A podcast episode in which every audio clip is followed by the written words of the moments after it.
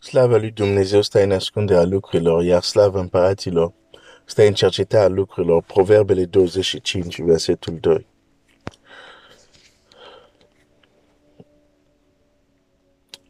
O să citesc textul uh, din Luca, împrejurarea unde uh, ucenicii intră în panică pentru că uh,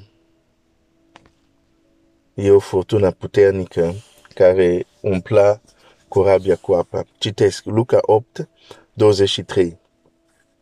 Pe când vâslau ei, Iisus a adormit. Pe lac s-a stârnit un așa vârtej de vânt că se umpla corabia cu apă și erau în primejdie. Bun, o să spui dacă cineva este în primejdie, care este reacția normală? E frică. E panică. Cum scapăm de aici? E o reacție normală. E o reacție umană.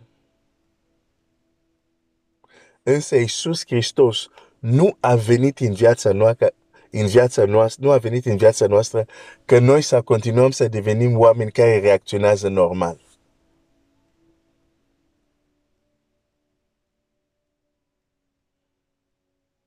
Pentru că ucenicii aici vor reacționa normal.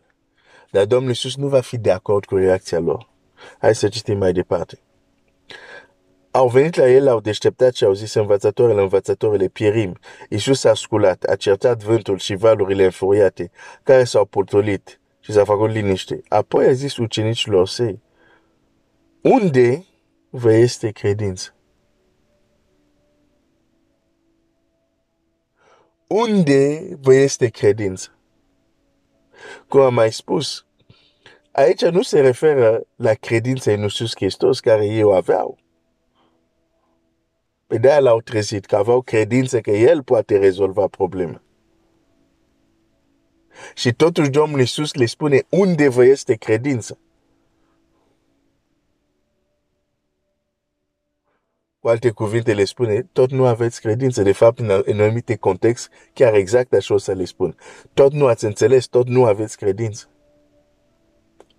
Cu alte cuvinte, deși Domnul Iisus intervine aici, în această situație, nu este bucuros că a intervenit el. Ok, o să citesc un alt text unde e și mai evident. Pentru că s-ar putea să crezi că de fiecare dată când Domnul Iisus a intervenit pentru a rezolva o problemă, s-ar putea să crezi că totdeauna el era bucuros să o facă. Sunt situații unde a intervenit, dar nu era neapărat foarte bucuros că a făcut-o. Și dintr-un motiv foarte simplu. Nu era bucuros pentru că se aștepta ca ucenicii lui să facă asta. Nu el. De ce? Pentru că el știa că va pleca și ucenicii lui vor trebui să continue lucrarea sa. Și dacă când el este prezent, ei nu pot, ei totdeauna aleargă la el să zică: fă tu, fă tu, fă tu. Când va pleca, nu se vor descurca. E simplu. E la fel, de exemplu, ca uh, un copil care crește. Dacă și un ochi, ou, și o omletă, totul îi se face, totul îi se gătește, va pleca de acasă și nu va ști să gătească pentru el. Când ar trebui să învețe să gătească măcar un omletă, Uh, nu e greu. Măcar să prăjească copane de pui, nu e greu. Anumite lucruri trebuie să învețe. Dar dacă totdeauna mama a gătit pentru el, când el pleacă de acolo pentru a fi student sau pentru nu știu ce, nu o să se atingă de mâncare. Nu va găti mâncare. Va fi greu. De ce? Pentru că atunci când a crescut, totdeauna s-a făcut pentru el. mulțumesc lui Dumnezeu pentru mama mea care m-a învățat să gătească de când aveam treisprezece ani. Când am plecat de acasă, puteam să fac curățenie, că m-a pus să fac curățenie, um, m-a pus să gătesc, deci când am plecat nu aveam problemă. Nu aveam nevoie să cumpăr oricum, am văzut alți care uh, cumpără mâncare deja făcută, care de obicei n-are gust bun, o încălzești la microon. N-am avut probleme de genul ăsta. De ce? Pentru că știam să gătesc. Dacă să învăț să gătesc, trebuia ca să fie momente unde mama, nu pentru că nu putea, dar se abținea să o fac ca să o fac eu. E exact același principiu aici. Nu e vorba că Domnul Iisus nu poate, dar vroia ca ucenicii să fie pregătiți, pentru că dacă totdeauna dacă rezolva el, când el nu este, când, cum o să se descurce? Când înțelegem asta, putem înțelege de ce în anumite situații, deși a intervenit el, nu era cel mai bucuros că a intervenit el. La înmulțire apoi ne spune la ucenici care vin la el, zice, oamenii le este foame, de mult stau aici, trimite-le înapoi acasă. Care este răspunsul lui Domnul Iisus? Voi dați-le de mâncare. Și au început să,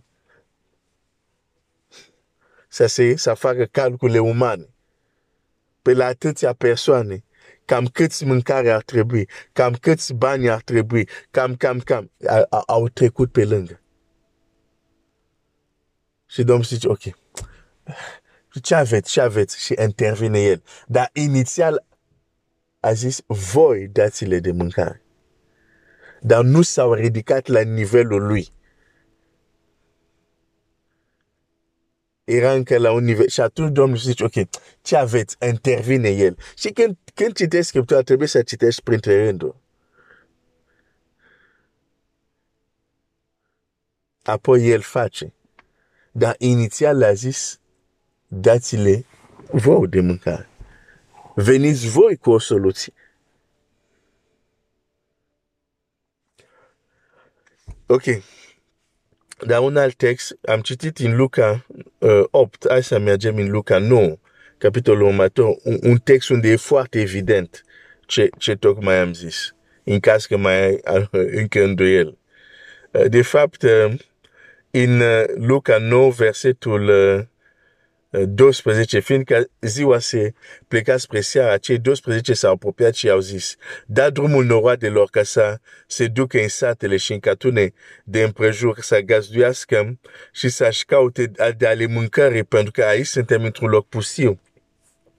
Iisus l-a zis, dați-le voi să mănânce, dar ei au răspuns, n-avem decât cinci prânci și doi pești afară numai, dacă ne vom duce noi înșine să cumpărăm merinde pentru tot norodul acesta. Și erau aproape cinci mii de bărbați. Iisus a zis ucenicilor săi, puneți așează jos încete de câte cincizeci. Și apoi avem înmulțirea pâinii. Dar inițial a zis voi. Dar când răspunsul lor a arătat că n-au prins. Și atunci, dar aici este subtil. Și poate să zic, a, nu e chiar așa. Bun, o să mă duc la un text unde este foarte evident. Pot să zic că Domnul Iisus e supărat. Uh, um, în Luca nouă, uh, și la, la versetul nouă, nu, la versetul nouă, scuze, la versetul patruzeci. Am rugat pe ucenici de tăi să-l scoată și n-au putut. O, n-am necredincios și pornit la rău, a răspuns Iisus. Până când voi fi cu voi și vă voi suferi, adu aici pe fiul tău. O, n-am necredincios și pornit la rău. O, n-am necredincios și pornit la rău. E un copil posedat de un demon care îl chinuie. De ce Domnul Iisus răspunde așa? Când tatăl copilului zice, am adus copilul la ucenicii tăi și n-am putut. Și Domnul Iisus zice, o, n-am necredincios. condamnă necredința. De fapt, mai târziu chiar o să zic că din cauza necredința voastră n-ați putut.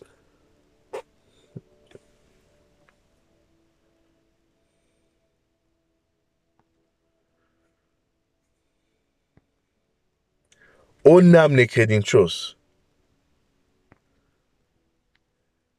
și porniți la rău. Dar acum fii atent la ce urmează. Până când voi fi cu voi? Aici era problema. Domnul Iisus știa că pleca. Și zice, dacă voi nu puteți să ajutați oameni în problemele astea, și totdeauna le aduceți la mine, dar eu până când o să fiu cu voi?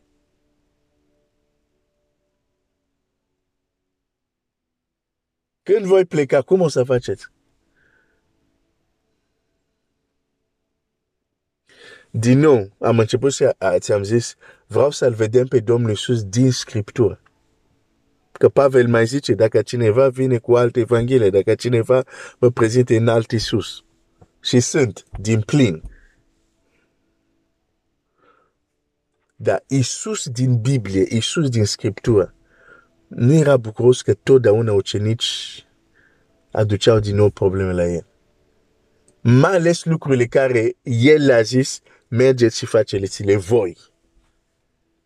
Că de exemplu asta, dați afară demonia, afară, a zis, voi mergeți, scoateți draci, vindecați. Deci l-a transferat această responsabilitate. Pe normal când ei nu reușesc, el să nu fie bucuros. Mai ales că știe că pleacă. Unde vreau să ajung cu asta? Vreau doar să ți arăt că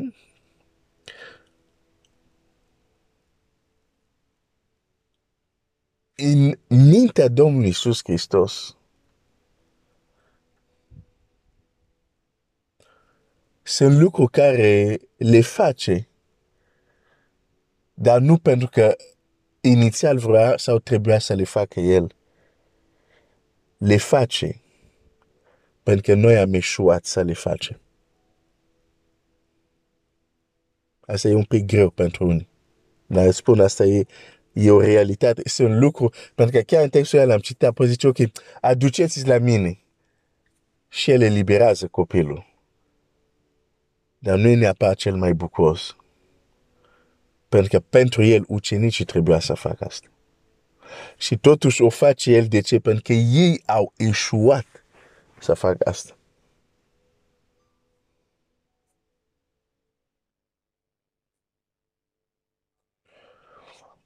Deci,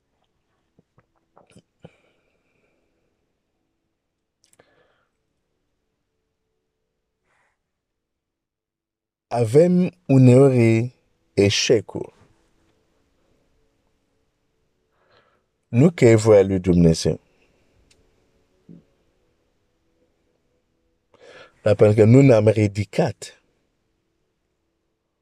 la un anumit standard, la o anumită statură, care Domnul Iisus așteaptă să ajungem. Și eșecul de a ne ridica la, stand, uh, la acest standard, la această statură, provoacă multe alte eșecuri, care apoi putem să le acoperim cu a, Dumnezeu n-a vrut, a, n-a fost voia lui Dumnezeu și așa mai departe, dar adevărul de fapt este altul. Dacă ucenici chiar a lui Iisus au venit la el și au zis, Doamne, noi de ce nu am putut? Nu ți se pare interesant că totdeauna noi găsim responsabil pe Dumnezeu?